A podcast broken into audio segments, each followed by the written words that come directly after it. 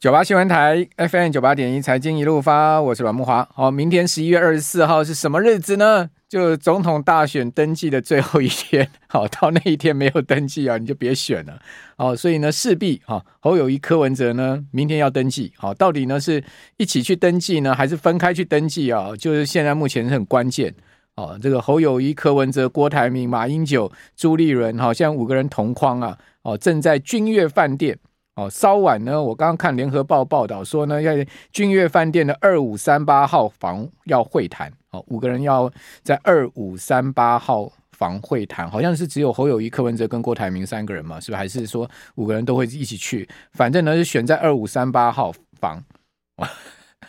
大哥们，你们知道二五三八是哪一档股票代号吗？大家可以去查一下。啊，真的有点有点意思了哈！我这也不讲是哪一张股票代号，大家去查一下哈，不会是名牌了哈，我没有在报名牌啊。好，那另外呢，我们看到美国股市哈，今晚休市，明天呢只有半天交易哈，Christmas Thanksgiving 旺季旺季到来，好，先是呃感恩节。好，感恩节前呢，美股哈三大指数、四大指数都收涨哦。标普涨了百分之零点四，道琼涨了百分之零点五，纳萨克指数呢涨了百分之零点四六，费半指涨了百分之零点三。哦，这四大指数啊，几乎都要创今年的新高了哈。比如我们来讲这个道琼哈，道琼今年的最高点呢，哦，在七月创下了哈，是一万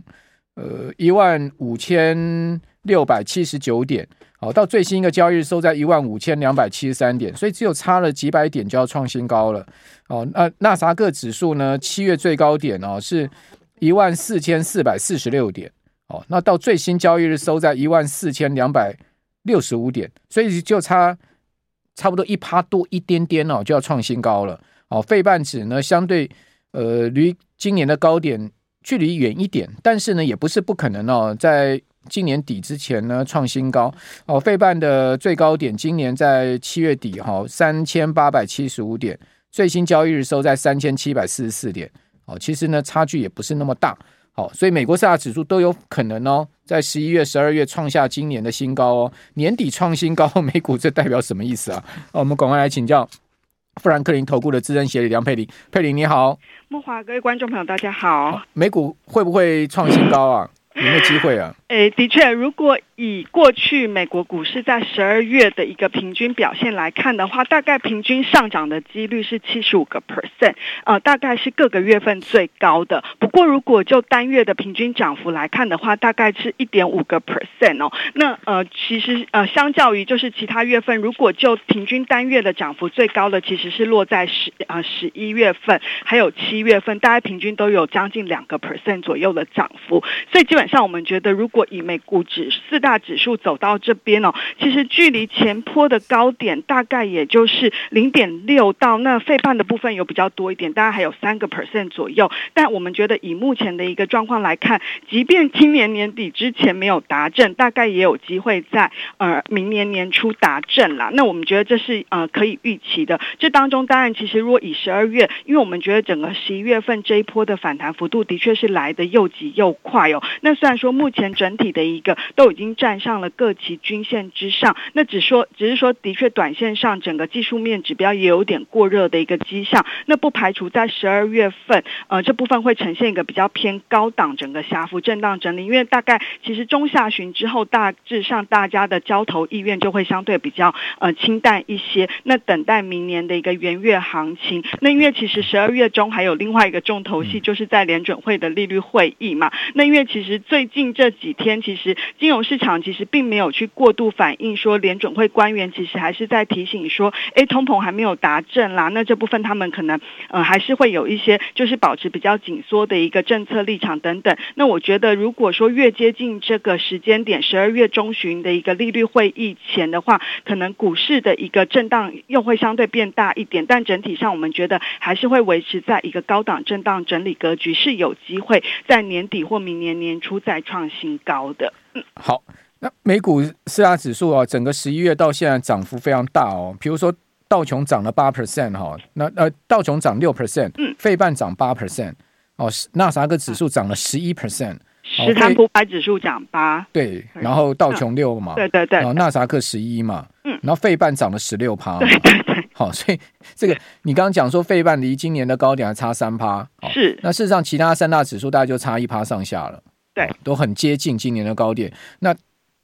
倍半指呢，这个月涨幅是四大指数之冠，哎，看起来它的气势最强，哎。对，其实很有趣的是，我们发现，呃，有最近因为正好在做呃年底到明年，就是明年的一个展望报告。那其实去统计十一月份以来，其实全球主要股市普遍都有明显的去收复它先前的一个失土。这当中其实创了就是今年高点的，就是在全球的科技指数，还有在台股的一个部分。所以其实你可以展现出来，就是在于科技股这部分是相对比较强势。那这当中，我想费半其实主要有两。两个点啦，第一个当然就还是在于 AI 这部分的一个商机。那尤其虽然说 NVIDIA 呃昨天的一个财报公布出来，财报非常亮丽，但是因为呃其实先前股价也涨多了，那他也提到了整个中国美国对中国禁令的影响，所以这部分股价这部分这两天有出现一些震荡。不过我觉得还算是一个可预期的一个健康合理的一个修正。那另外一个就是，其实大家现在看很多就是在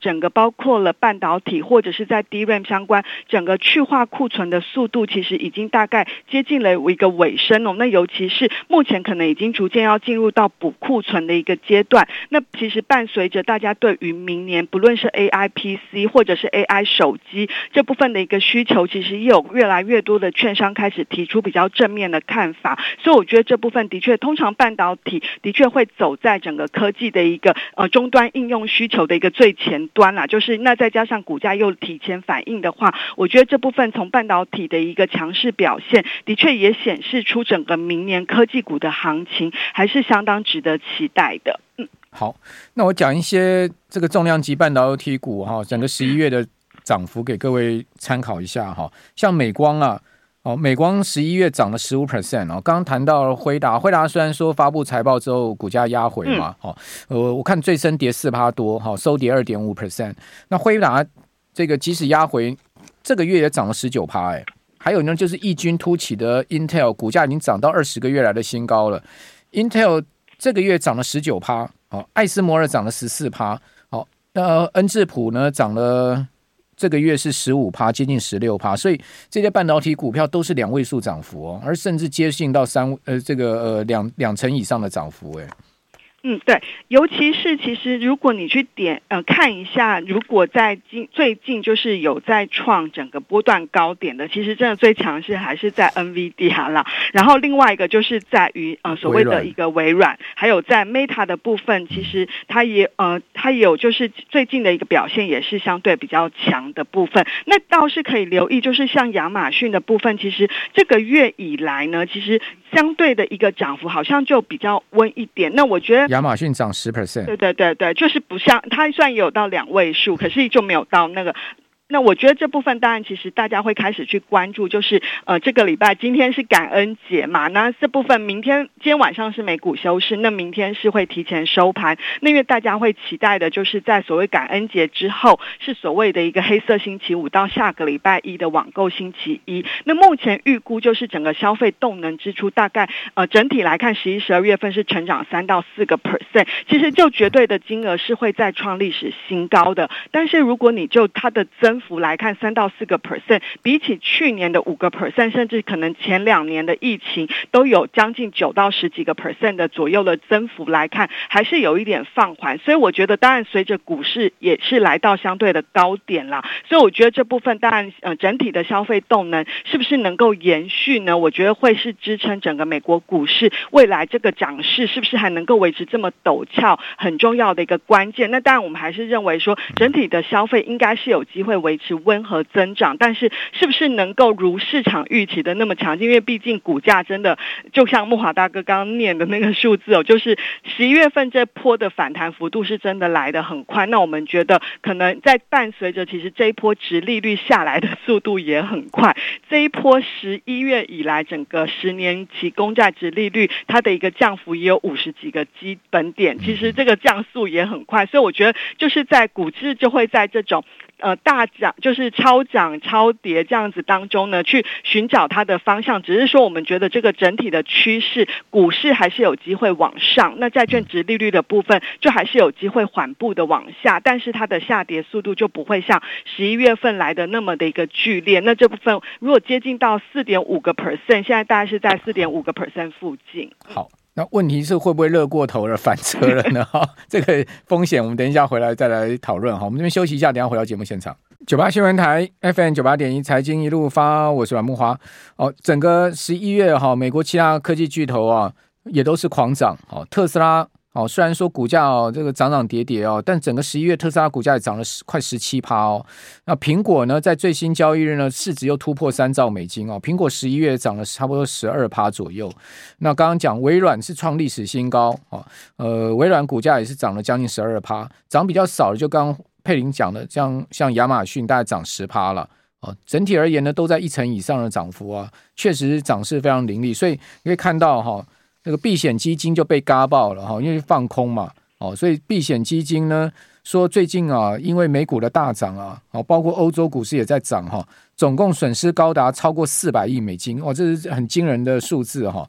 哦，避险基金最近被嘎爆，当然我觉得这个嘎爆之后的所谓的补空哦，也会是带动股市上涨的动力，所以。在后面呢，应该还不缺乏动力，只不过就是说呢，会不会啊乐极生悲？这个我们其实也要稍微注意，就是说涨多了之后呢，终究也是可能会回档嘛。好，那继续请教富兰克林投顾的资深协理梁佩玲哈，佩玲会不会稍稍微要这个乐极生悲，或者说压回一下呢？哎，我觉得呃，乐极生悲倒不至于啦，就、哦、我觉得会有可能会有一些呃，涨多拉回，不会又哭又笑就对了。对对对对，因为我觉得大家也不是疯子，一下要合不要合这样子啊。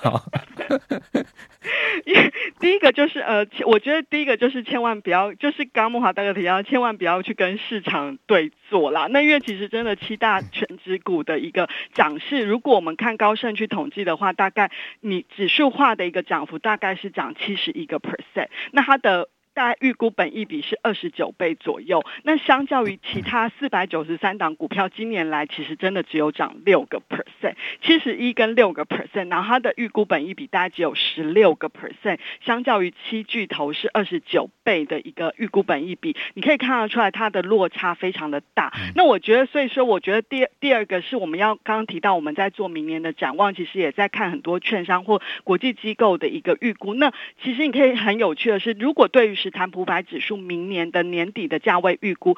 中性的水准大概就是普遍的一个基本情境是四千五百点，其实 距离昨天的收盘价已经高出了四千五百点。啊、那比较乐观的像是花旗或美银美林是五千点，嗯、那另比较保守的当然就是在四千四左右。那你可以看得出来，虽然说看起来就是呃，如果说这一波在这么快的涨上去的话，当然五千点或许很快就达阵，那其实也代表没有什么对。然后第二个就是可能未来券商是要被迫再去上调它的预估值。那第二。这个就是，当然的确有震荡的话，你可以看得出来，它的下档风险也是相对比较呃，就是可控的，并不是说会出现急速的一个拉回。那第二个，我觉得还是要强调的是，就是还是别跟联准会对坐，因为主要就是我们觉得呃，如果以这一波就是联准会，其实他提到，虽然说最近联准会的官员，其实在上一次的会后谈话之后，的确是有变得比较鸽派一点点，但是相较于市场这么快就去反映说，可能明年上半年甚至年。出就有降息的行情，基本上我们觉得。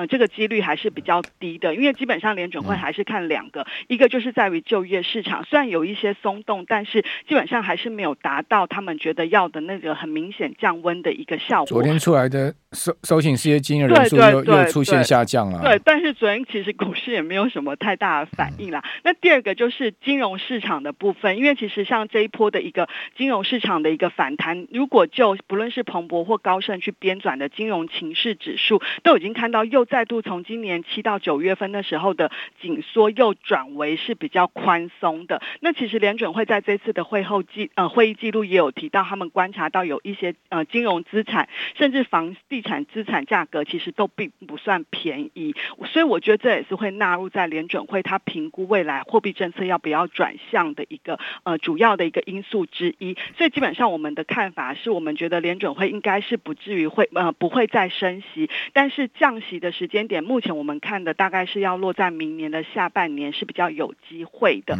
那所以上半年还是维持在一个高利率环境之下呢，真的就是会对不同的个别企业。哦，好，这个连线稍微出了一些问题啊，我我接续一下佩林刚刚讲的，如果是下半年降息的话，我觉得股市啊更会涨。好，因为基本上没有降息前哦，股市要下来的几率不大。哦，降息之后啊，说不定股市才会出现比较明显的压回。哦，所以没降息啊，反而是比较安全哦。对股市来讲，我自己个人比较倾向是比较安全的。好，那。至于说什么时候降息，现在目前市场看法分歧了。有人说三月，哦，有人说六月，有人说七月，有人